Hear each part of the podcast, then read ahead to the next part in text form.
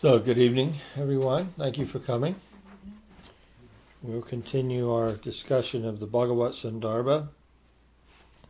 We're coming to the end now, and we will see as we go into these concluding Anuchedas sections of Srila Jiva Goswami's Bhagavat Sandarbha. He gradually transitions into the Paramatma Sandarbha.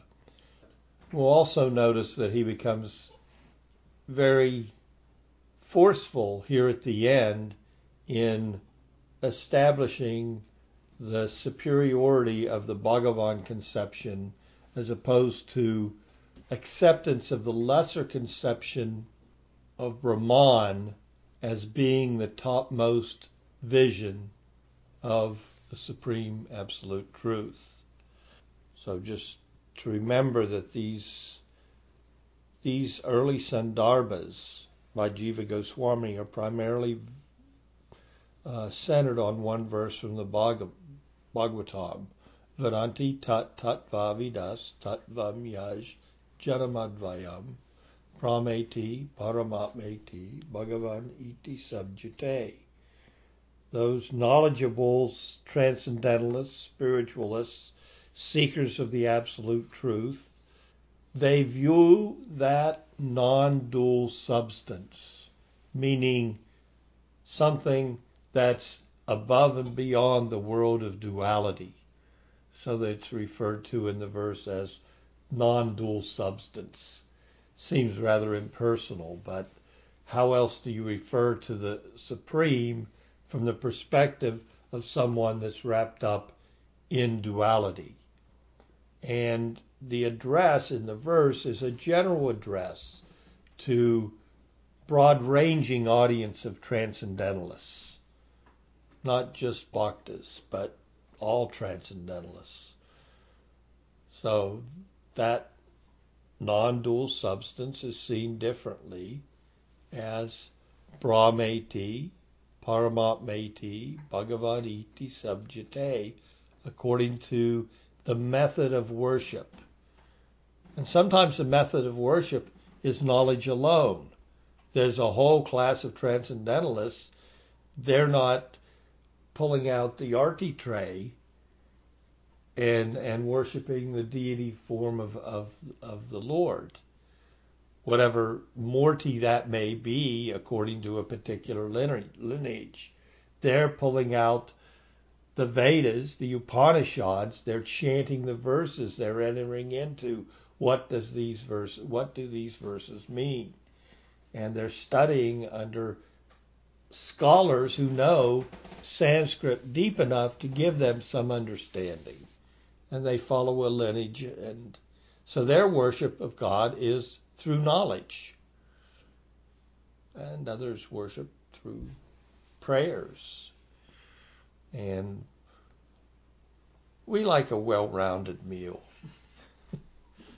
so we we engage in Shravanam Kirtanam Vishnu, Smaranam Padasevanam, Archanam Vandanam Dasyam, Sakyam Atma Nivedanam. Nine processes of devotional life.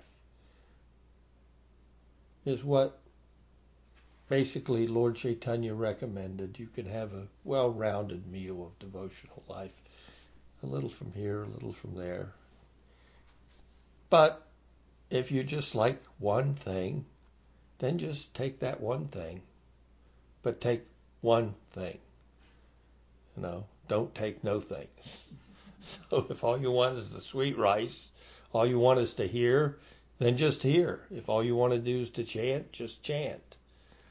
But generally, we find, especially for the restless mind in Kali Yuga, a well rounded taste of all the different devotional practices is, is there. That devotional practice has to have a firm foundation in Sambandha Gyan. We really need to know this philosophy. I think if we look to what's happened within the last three or four decades since the disappearance of Srila Prabhupada, this continual immersion in study of the Bhagavatam and the Gita and, and the books he left, and going deeper and reading the books he told us in his books to read. There's also some other misconceptions that you only need Prabhupada's books. Yes, you only need Prabhupada's books and the instructions contained therein. And those instructions therein that say to read all, read deeply and understand all the teachings of the Goswamis. You can't just skip over that point. It, it, it's an important point. So we're trying to do that a little bit in looking at these sandarbhas. Uh, if you look back to, you know, we're we're finishing up now the Bhagavat Sandarbha. You may not be able to pick out any specific specifics and details of what did I learn, what did I what was really there. I mean, we've we've done a lot of classes. We've done over a hundred classes in these two books. And on the Bhagavat alone, we'll do over a hundred classes. That's a lot of classes on one book, continually, uh, month in and week out and week in, month in and month out for over a year just on the Bhagavat Sandarbha. And you may not be able to go and back in your mind and say, well, I learned this and I learned that. But you know what? You learned a lot. We covered a lot and you learned a lot, even if you can't put your finger on it. It will come up again and again when you study and hear others mm-hmm. speak and when you read other books and read other acharyas. These things will, they'll really enrich mm-hmm. Your Krishna conscious Sambandha Gyan, and that's what it's all about. You will, you will yourself, by going over in such a detailed way uh, that we have this, these sandarbhas, you will yourself change your habit regarding the way you approach the scripture. You will read in a much deeper, more attentive way. That's called Sambandha Gyan. That's, that's what we're referring to. Really developing a firm foundation. And where that foundation, it's not like there's never, there's going to come a time when you're going to think, I know it all. That's, that's not there. Students forever. Even the residents of Raj are still students. So this 93rd Anucheta, uh, we're in the second half. Um, and let's go over what's what's being presented here. Up to this point, primarily Jiva has depended on Srimad Bhagavatam as the evidence to substantiate the philosophical points that he's put forward. Now he's going to now he's going to put those same philosophical points forward again. We call this pounding the post. He's going to make the same points again. You'd think, well, we've already heard it from the Bhagavatam, we should know it by now. But actually, he wants to widen his audience. He wants to be able to have others look upon what he's presented as substantial to their spiritual progress. So in this particular Anucheta, he's directing the commentary here to those Vedantins, uh, basically referred to as uh, Advaitins, who primarily, their primary concept in regards to the Supreme Absolute is that of Brahmeti. They don't look to the personality of the Godhead, they look to the, the all pervasive spiritual underlying substance of all existence, Brahman. So in the first half of the Anucheta, um, and let's go back to just a, a recap. Bhagavan is the shelter of everything, including Brahman. That's the point that Jiva is trying to make here. Bhagavan's the shelter of all. And then we used, in order to substantiate, a verse from uh, the Upanishads, Taittiriya Upanishad in particular, about the tail, okay, and the wings and the body. So the Advaitavadis, the Advaitins, consider the Upanishads and the Vedanta Sutra as the highest authority. We don't. We're different in that regard. We accept the Upanishads, we accept the Vedanta Sutra, uh, but we accept as the highest authority Srimad Bhagavatam.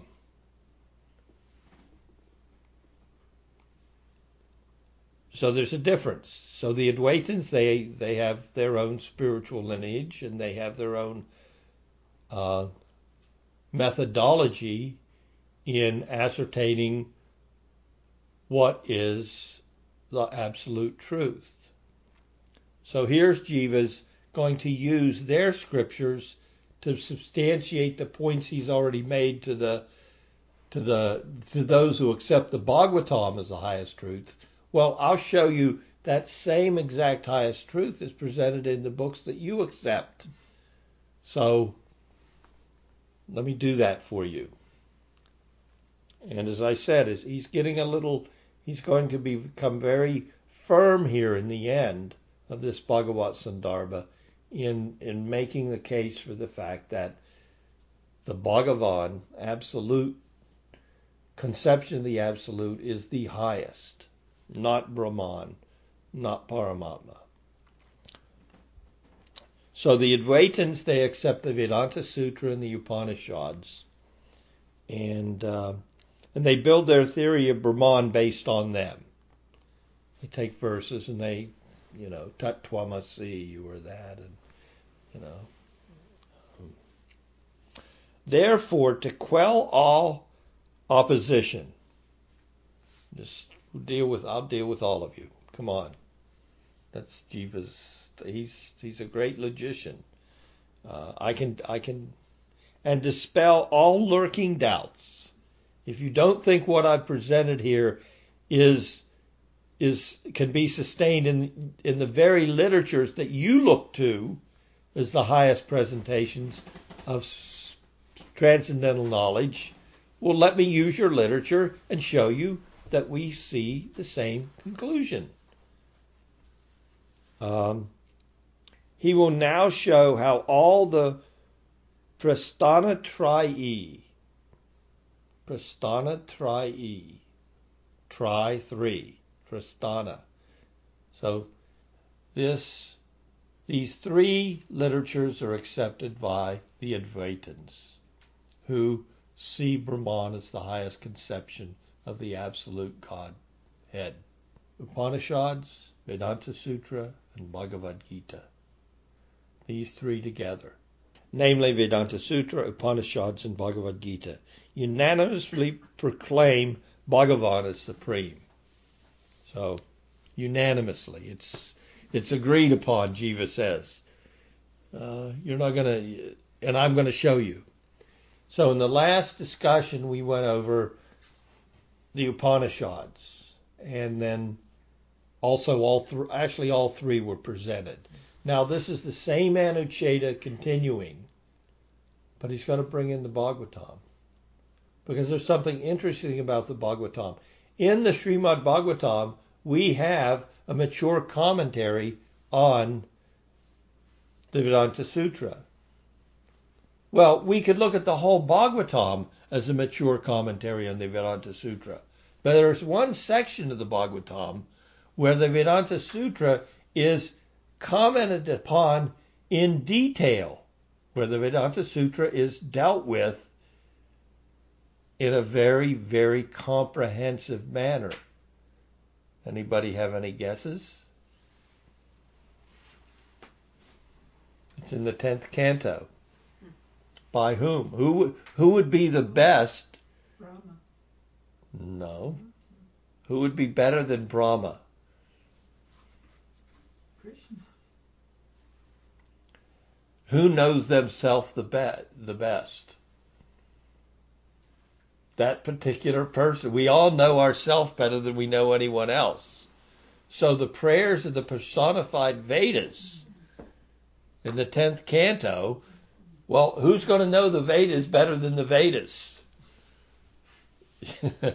so we find in the tenth canto, at the very end of the tenth canto, these prayers of the personified Vedas, wherein we have a mature commentary on Vedanta Sutra. That's where this Anucheta continues. It is with the aforementioned intention that the personified Shrutis prayed. And Jiva Goswami, this is the Anucheta itself. Jiva Goswami is now going to present the same conclusion that was given in the Taittiriya Upanishad regarding the support of everything. He's going to give it now from the Bhagavatam. He's going to tie it together. So I showed it, it's in your literature, and I'm going to show you it's also in mine. Only those who are obedient to you are actually alive. Otherwise, their breathing is like that of a bellows. So this is the Vedas.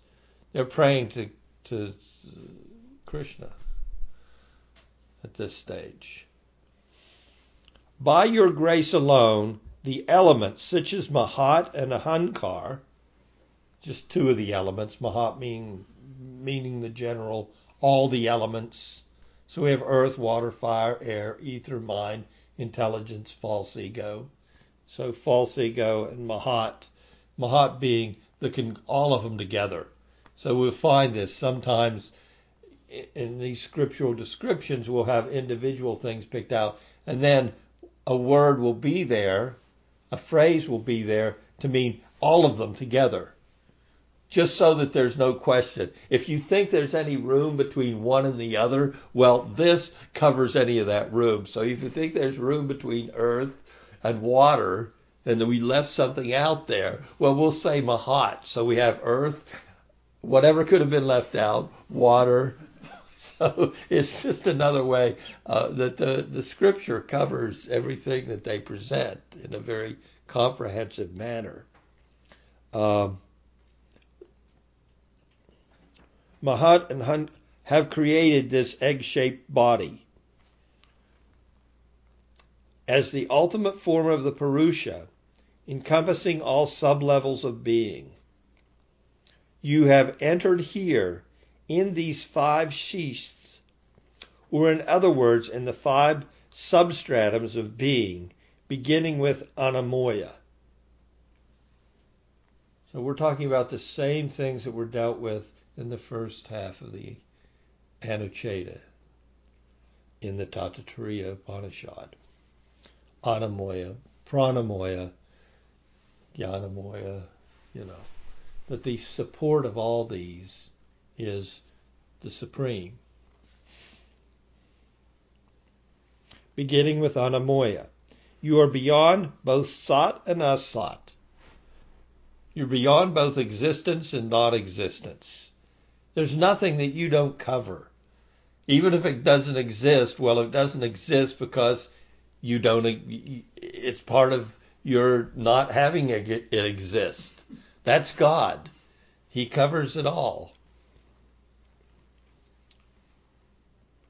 And are consequently the remainder of all five substratums and the reality that supports them all.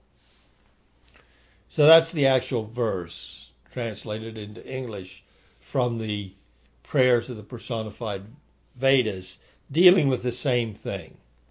in a little different wording, but it's it's there. Now, of course, what could we expect Jiva to do but equate words and Sanskrit phrases from the Taittiriya to this verse in the Bhagavatam? This means that, that means this.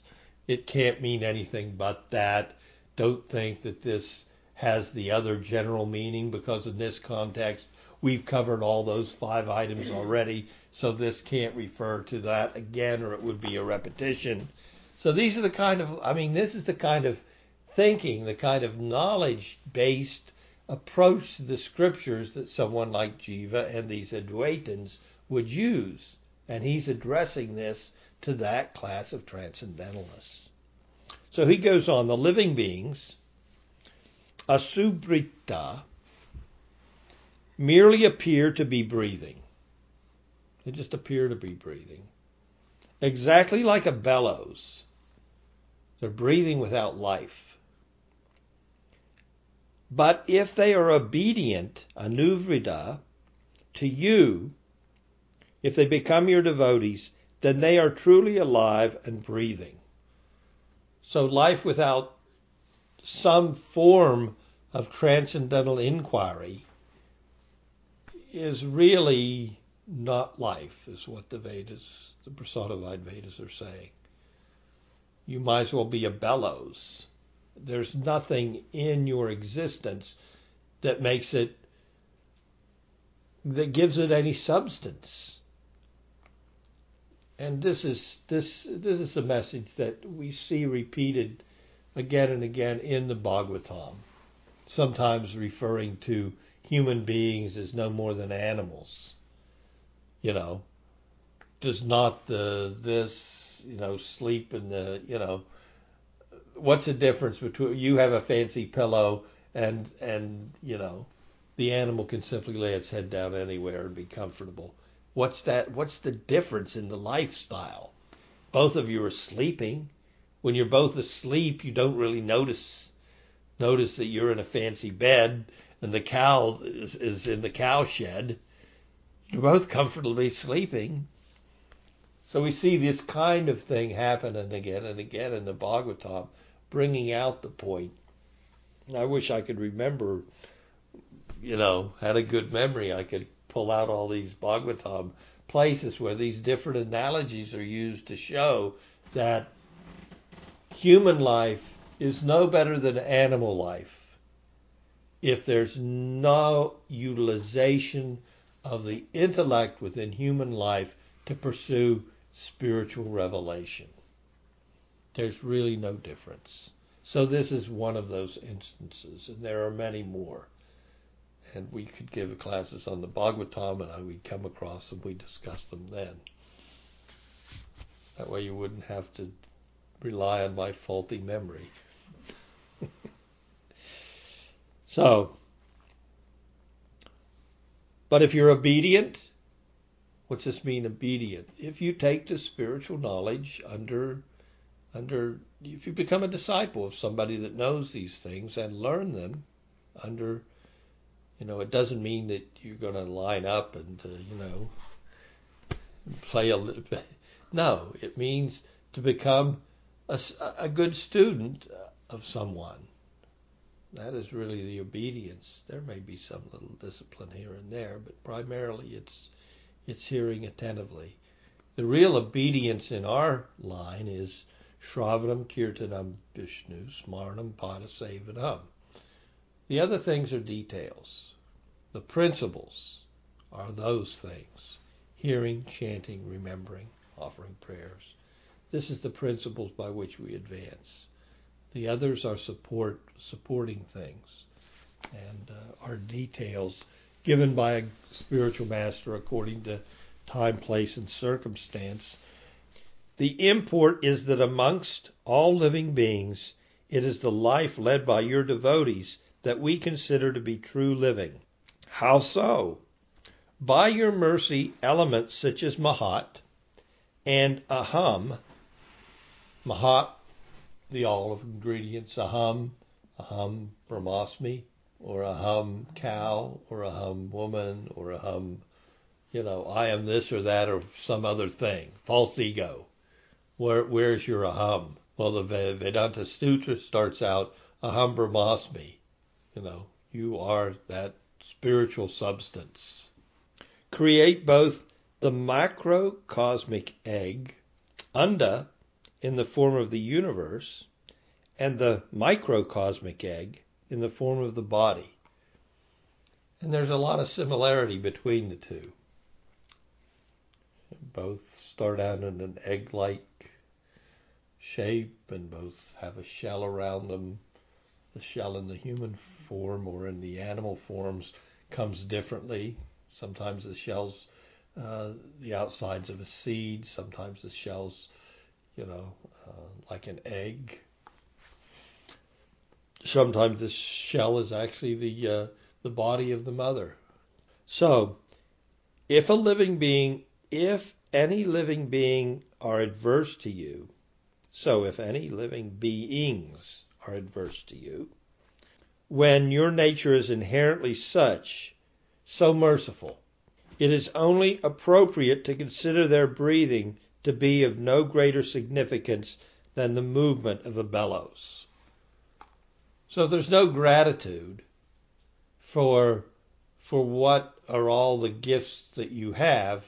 And here, this particular verse and the correlation that Jiva Goswami's giving us between the other one is all these different supports. Who was the support ultimately? Support of the who feeds you? The Supreme. You don't make the food. He's made arrangements for you to be fed. In fact, he feeds everything. He feeds every living entity. Might be a different meal. Some living entities have a different taste than we do. Thank God we're not those living entities sometimes. uh, so he feeds, he provides air, prana, he provides knowledge, so the verse, again, looking back to the earlier verse from the Taittiriya Upanishad, is just there showing us that if there is any gratitude whatsoever, then you fall into the devotional class. It may be a little, it may be a lot, but at least it's the beginning of transcendent knowledge. It's it's a substantial. Uh, well, it distinguishes between what we would call someone that's in a human form of life that's simply still an animal, and somebody that's that's not. Um,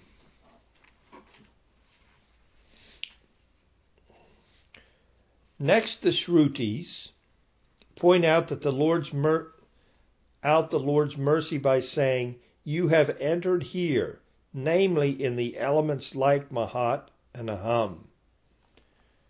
Again, as we read through this, remember this is a, just giving the Bhagavatam's perspective and tying it into the Upanishad's perspective, but arriving at the same conclusion that the support for everything that we have is coming from that supreme personality.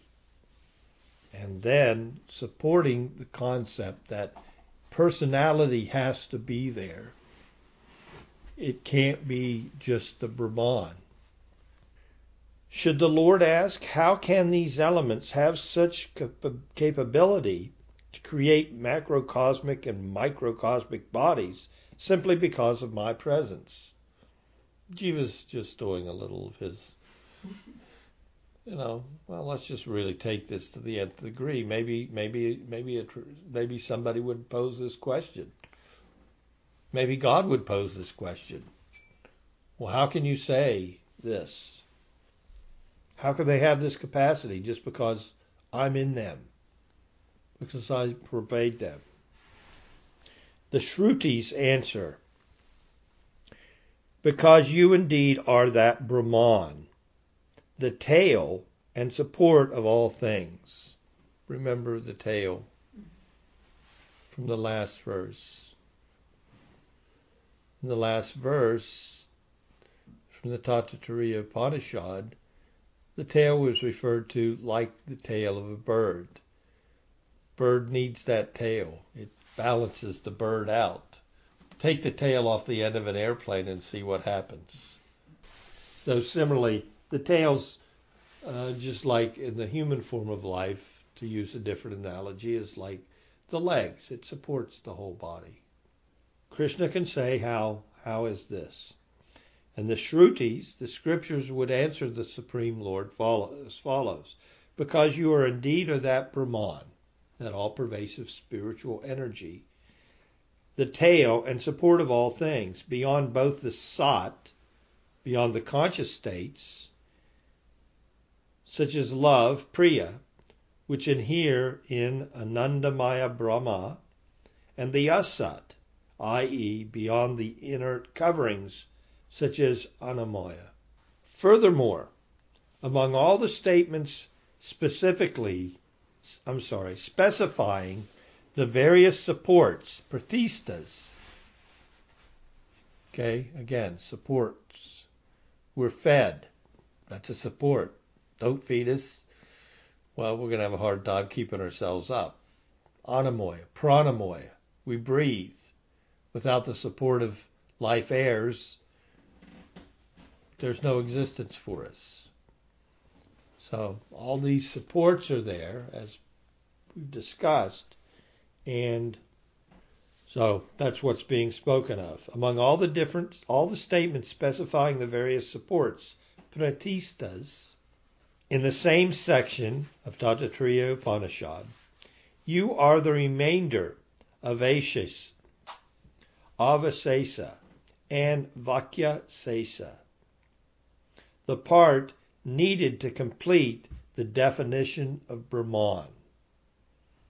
If we're going to speak of Brahman, Krishna, the personality, the personal conception of the Absolute, completes the equation such as the renowned statement found in Bhagavad Gita I, Sri Krishna, am the support of Brahman, or elsewhere in the Srimad Bhagavatam. I shall now tell you what the Lord told Brahma, being pleased by his sincere austerities, in order to clarify the true nature of the self while showing him his form of truth.